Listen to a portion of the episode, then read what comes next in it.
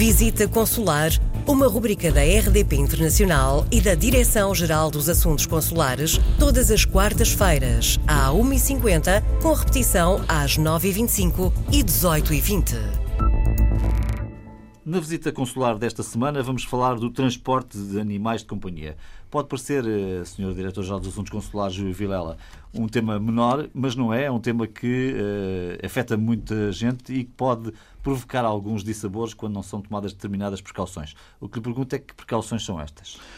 Sim, eh, parece um tema de menor importância, mas sabemos que muitas pessoas gostam de viajar para férias eh, eh, com os seus animais de companhia e é preciso ter presente que no seio da União Europeia está institucionalizada a existência de um passaporte europeu para animais de companhia e que esse passaporte segue o modelo próprio da União Europeia qualquer animal com mais de 3 meses de idade deve ser portador desse passaporte. Esse passaporte uh, incorpora uh, as características do animal e também a, a, indicação de que o animal tem um chip que lhe foi incorporado, ou uma tatuagem, um microchip ou uma tatuagem que lhe foi incorporada na pele, uh, e identifica também e confirma que o animal se encontra vacinado contra a raiva com pelo menos, ou pelo menos 21 dias antes da viagem. Portanto, o animal deve estar vacinado.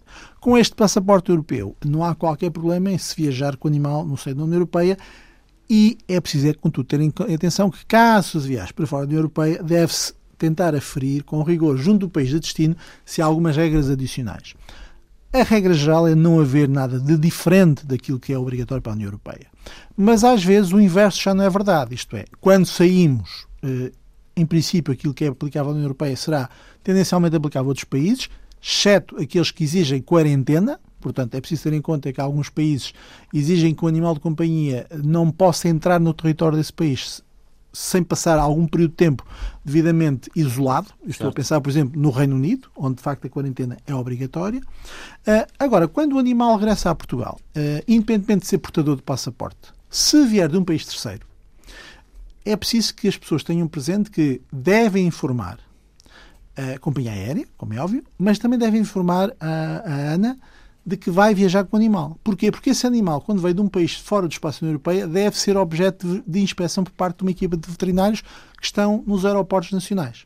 E, portanto, através do site da Direção-Geral Veterinária ou através do site da ANA, ou mesmo no contato com a companhia aérea, têm a obrigação de comunicar, com pelo menos três dias de antecedência, que vão chegar a Portugal com o animal X e transmitir as indicações desse animal para que depois, à chegada, o animal possa ser visto e entrar sem problemas em território nacional. Não sei se disse onde é que se pode tirar o passaporte do animal.